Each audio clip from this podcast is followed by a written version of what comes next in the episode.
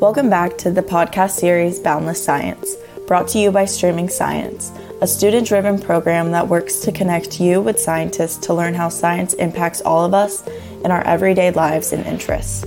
I'm Christine Westenhaver, a fourth year agricultural education and communication student at the University of Florida, and I'm your host. Joining us today is Zoe Stroobosscher, a biological scientist at the University of Florida's Institute for Food and Agricultural Sciences, Indian River Research and Education Center in Fort Pierce, Florida.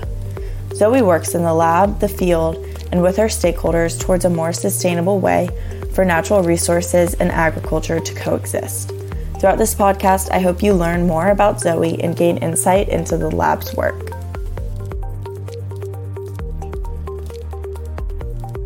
So, why don't we just start off and tell us a little bit about yourself and your position um, at the Indian River Research and Education Center? Yeah, of course. So, yes, my name is Zoe Stroobosscher, and I am a biological scientist at the Indian River Research and Education Center uh, specifically part of the Smart Irrigation and Hydrology Lab. Uh, and so, a little bit about what it means to be a biological scientist. So, I help manage and facilitate a lot of the research projects that students and postdocs are working on part of our lab, as well as assisting in ongoing research. But in addition, I'm also have the ability to kind of work on some other research projects on my own as well. So it's a nice combination of assisting and managing and uh, helping, keeping a lot of research projects going, as well as able to do some of my own uh, writing and project design as well. For those of us who have never heard of it before, um, can you tell us what the UF IFAS Indian River Research and Education Center is? Yeah, so we are a uh, research and education center in Fort Pierce, Florida. And so uh, IFAS has a number of kind of off-campus research centers all around Florida that kind of gets different perspectives of the areas, essentially. And so at the Indian River Research and Education Center, we have a diverse group of uh, research researchers here. So we have everything from plant pathology labs to you know ag engineering labs to root biology like all over soil science soil water sciences we have kind of a hand on a lot of different areas that all goes on in one research center which is unique because it allows us to collaborate really well where while i'm not an expert say in horticulture i have a lot of uh, brilliant horticultural scientists just across the hall so it's a really fun way to collaborate with lots of different disciplines, but also to be in the field where we're surrounded by lots of different ag industries. But in our particular location in Fort Pierce, we're also backed right up alongside of a lot of developing residential industry. You know, we have uh, the freshwater systems, we have marine water systems. So specifically at the Indian River Research and Education Center, we have an interesting crossroads between agriculture, urban. Um, you know, we have an, an, entomology lab right here as well that gives you different perspective on invasive species, and so it's a it's a fun uh, interdisciplinary research center to be part of. How did you like get into this role, and like what did you do to be in this position? Yeah, for sure. So I went to school and got my uh, biochemistry degree in Michigan. And right after that, I was hired at a nonprofit and doing some uh, research in uh, ocean research and conservation. And specifically, my role there was kind of tracking pollutants in water and kind of making these water quality maps around the Indian River Lagoon and the St. Lucie rivers to kind of identify hotspots of where water quality is at the lowest and at the highest in these areas. And so after that, I was looking to move to a kind of a different role and saw that the Smart Irrigation and Hydrology Lab was looking for a biological scientist. And so I applied there, and it was a really nice uh, connection because a lot of the work that I was doing at the Ocean Research and Conservation Association, a lot of what we were finding is need for improvement of water quality in some of the agricultural sectors. And now being part of the Smart Irrigation Hydrology Lab, I am able to work directly with how we can improve water quality in those agricultural sectors. So it was a nice connection that kind of moved into this world. How do you work um, to reduce the environmental impact that agriculture can have on the land in your position?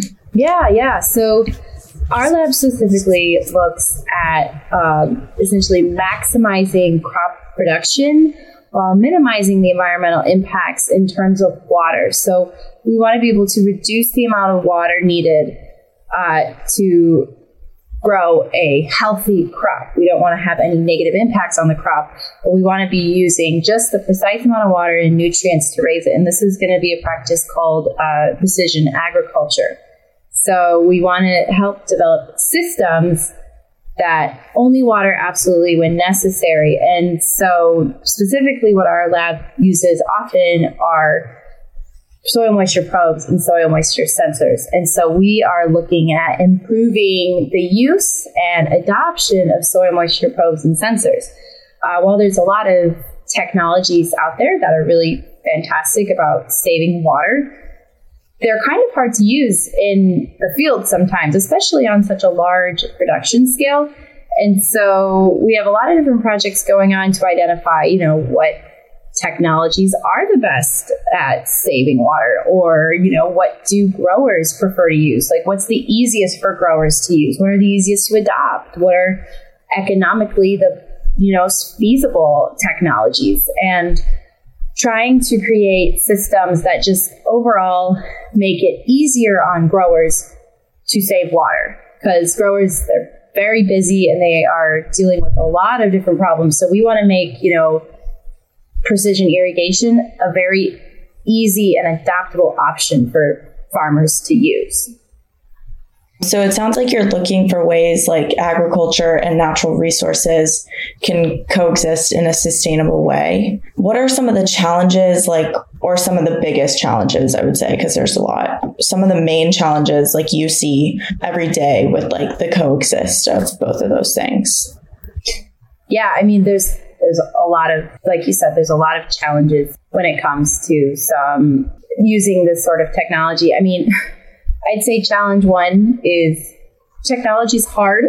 Another challenge with working in terms of, like you said, we're looking at natural resources and as well as with agriculture sometimes those worlds don't like to get along when you're looking at growers versus policymakers, maybe versus environmentalists versus the general public. Sometimes those groups don't have the best relationship with each other. And that can really inhibit, you know, a lot of growth. Uh, and a personal goal for me is I want to be able to improve some of that communication because the researchers maybe don't know very well the problems that go on in the farm, we're not going to be able to develop better systems, you know, for a farmer to use. And if, you know, the say policymakers may not be so uh, in tune with what the research is going on. And so being able to kind of unify some of these groups that don't necessarily always get along I think that could really help improve the experience for everybody, including the farmer, you know, to grow uh, better solutions. And so, yeah, I mean, the environmental problems are big, but also the social problems in research, you know, those, those could be really big challenges that you have to navigate very carefully. So, so you focus on phosphorus sustainability, correct? Yeah, one of some of one of our projects that we're focusing on is on phosphorus sustainability, and it is we are a small part of a very big group called the Sustainable Technologies for Phosphorus Sustainability Center. So, what is phosphorus and working towards the sustainability of it? Like, what does that look like if someone doesn't know what agriculture, like necessarily all the inputs to agriculture are, or how we can be more sustainable when it comes to phosphorus in our agriculture? Yeah, so phosphorus is a nutrient and it's a critical nutrient for life, essentially. I mean, if you know of ATP, you know, it's what gives you the energy to literally move um, that is phosphorus, that is bound by phosphorus. Um, phosphorus is a necessary element for everything on this earth. However, it is like like anything can cause issues in abundance. So when we apply phosphorus to the crops, it allows them to grow healthier and bigger. However, if when we're applying too much phosphorus, and this goes the same for nitrogen too, the two big ones that we talk about are nitrogen and phosphorus. When we apply too much nitrogen and phosphorus, when we apply water or it rains, this nitrogen and phosphorus runs off into the waterways. And we start to get a large accumulation of nutrients into these waterways, which in turn can contribute to algal blooms uh, these blooms end up uh, depleting the water of oxygen and end up putting a lot of um, toxins into the water and creates a really disastrous system for all the surrounding waterways. But it's a bit of a problem because we can't stop applying nutrients to crops, but we need to find a way to kind of reduce those nutrients so that they aren't running off into the waterways. And so part of the phosphorus uh, this the step center as we call it the our goal is sort of coming together to research ways that we can reduce human dependence on phosphorus by 25% in 25 years. So some of the ways that we can reduce not the phosphorus use is like through precision fertigation. So what we talk about in this sort of world of precision irrigation are the four R's. So this is going to be the right rate, the right source, the right placement, and the right time. So following all of those rules, only applying exactly the amount of, uh, say, phosphorus that you need at the right with the right method, because you can, you know, you, there's a lot of different methods. You could do like a slow release, or you could do a spray, or you could do like an injection. Um, so depending on your area, you need to figure out the right method. Uh, figuring out where the right placement is and only doing it at the correct time. Like if you were to say to apply phosphorus, you know, in the middle of a rainstorm, you know, it's going to run off. So you want to only apply under the correct conditions. That way, you can still uh, get the crops the nutrients they need, but you don't have so much extra that it runs into the waterways. So, what are some of the inputs that affect your work and research towards phosphorus sustainability? So, I know you just went over the four R's and everything. Um, are there any other inputs that might affect the work and the research um, that go into this sustainability? Um, I mean, yeah, like we were saying earlier, I mean, the, the things that kind of affect research sensors, tech that always te- takes you by surprise and doesn't function quite the way you think it's going to um, the environmental factors uh, really can throw us off sometimes. I did not expect in South Florida we have to be worrying about crops freezing, but that's a concern that we have. Certain crops down here with uh, we're growing we're in a, we're in a tropical subtropical region, and we have to be really careful about temperature sometimes in January, especially, so that those have impacts sometimes policy, policies change and we have to roll with those policy changes that we were not necessarily uh, expecting. You know, politics definitely affects us. And so we have to be ready for some of those changes that happen overnight. We, and that's just part of the game, you know?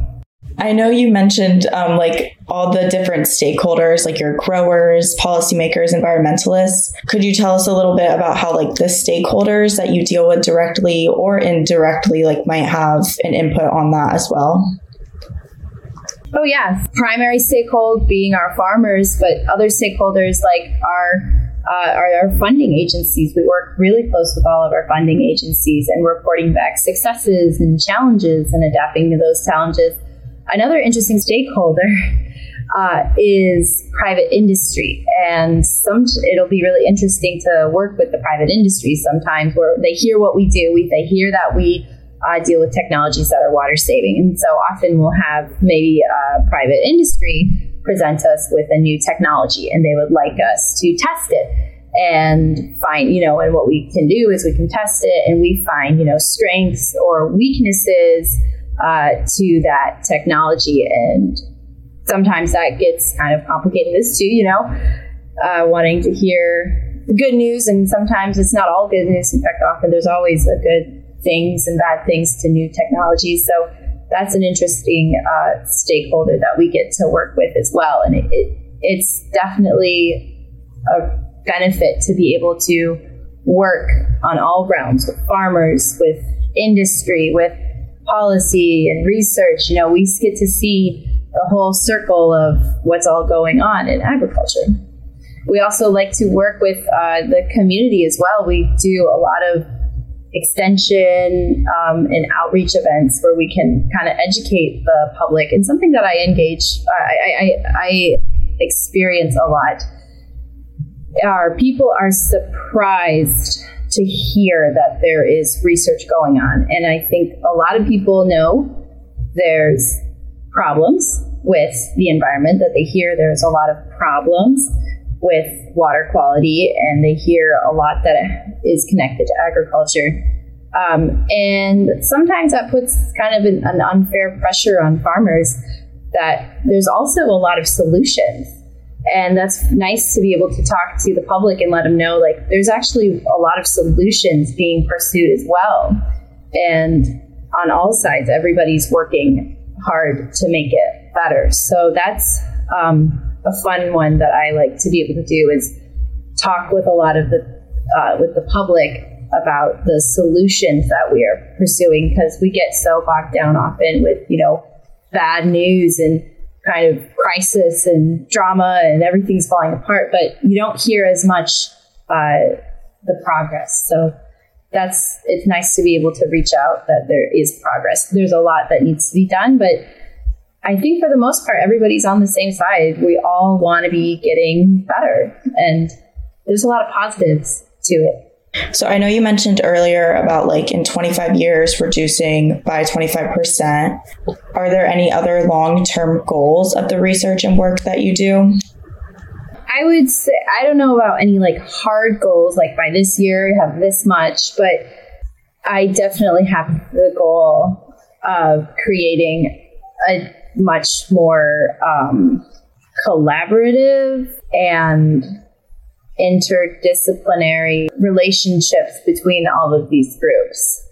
Um, I really want to help heal some of those really deep hurts and these tensions that go between agriculture and industry and environmentalists and policy. There is some very deep mistrust and very deep pain that rifts between a lot of those groups. And personally, I hope to be able to heal or at least bridge some of those hurts and start having more collaborative talks and having a much more uh, peaceful relationship between some of these groups so that we can progress and find solutions together as opposed to sometimes where we get it's like there's a lot of fighting between these groups and a lot of frustration. And if we can heal some of those relationships, I'm sure we can accomplish so much. And that's my personal goal. I'd say as a lab, we definitely want to improve precision irrigation and incorporate AI uh, into, into and machine learning into these systems so that we can create a really holistic system of irrigation and sustainability that improves the experience for the growers as well as for the community, you know, that can improve the environment, it can improve uh, everybody's lives. So I'd say the goal of the lab definitely to keep pursuing these precision irrigation methods and improving the experiences for everyone and all of the stakeholders. Speaking of the goals that have to do with community members, um, what are some things like we as community members, even if we aren't around like Indian River or anything, like how can we help your cause maybe get more involved with protecting um, and supporting a sustainable relationship between ag and the environment? Yeah, so I mean, while we're working to save water on the very large scale of agriculture, pretty much all of the principles that we follow are completely adaptable to people's own homes. And one of our extension activities is teaching uh, people of all ages how to build their own soil moisture indicator. And this is going to be an activity that is soon available online, I believe. Uh, and it teaches you how to make your own indicator from materials that you can just order off of Amazon and use it in your home. And it teaches people how to use less water right in your own yard because that can be a huge impact as well. While we're doing this in ag, people can do it in their own homes. And like I said earlier, I mentioned right rate, right source, right placement, right timing. This is all applicable in your own backyard. I mean, reducing the amount of water, so only use only irrigating when you absolutely have to. So you can kind of pay more attention to the weather patterns. Oh, maybe I shouldn't turn on my sprinklers. It looks like it's about to rain, or maybe it rained last night, or you know, maybe there's you know uh, those sort of indications and paying attention to what type of fertilizer you're putting on, or if you even have to be adding fertilizer to your yards or your plants. Um, oftentimes, in certain areas, there'll be uh, certain fertigation recommendation or, or uh, fertilizer bans and sort of things like that when the water quality is really poor in certain seasons. So uh, paying attention to those sort of things when you shouldn't, when you should, or when you shouldn't be applying, and kind of just being a little more of a, aware of when you add water or fertilizer and how much, and yeah, that sort of things, and looking at the recommendations for your area because it can change depending on where you are. So all of what we pay attention to in the field, people can absolutely pay attention to in their own homes. And it ultimately affects the same water source. I mean, we would all be working to improve the water quality right here. So we would definitely be working together if we're able to improve agriculture as well as, you know, your own urban, you know, home. It's that we can work together. So, how has your experience been as a woman in um, the field of research and agriculture? I think being a woman in agricultural research, a lot of times you're kind of fighting expectations or you're kind of proving certain expectations wrong. And so whenever I am dealing with research or if I'm out in the field, no one quite expects me to be the one that's going to get their hands dirty or the one that's going to be, you know, grabbing the shovel and stepping, like loading stuff into the tractor, that I'm going to be the one that's crunching all the numbers or fixing the sensors or, you know, writing the code that's going to fix kind of the, the problem. And so it's, it's kind of fun to get to prove certain perspectives wrong where they, where I'm not looked at to be the one that's really going to be getting all involved in the dirt, but also getting all involved in the computers and the technology either. And it, it's kind of fun to watch people try and figure it out sometimes what I'm going to do next. Those are all the questions I have. Um, thank you so much for your time. All right. Thank you. This episode was made in partnership with the University of Florida's Department of Agricultural Education and Communication. Thank you for joining us for this episode of Boundless Science. We hope you listen to more episodes on our website, streamingscience.com. Have a great day.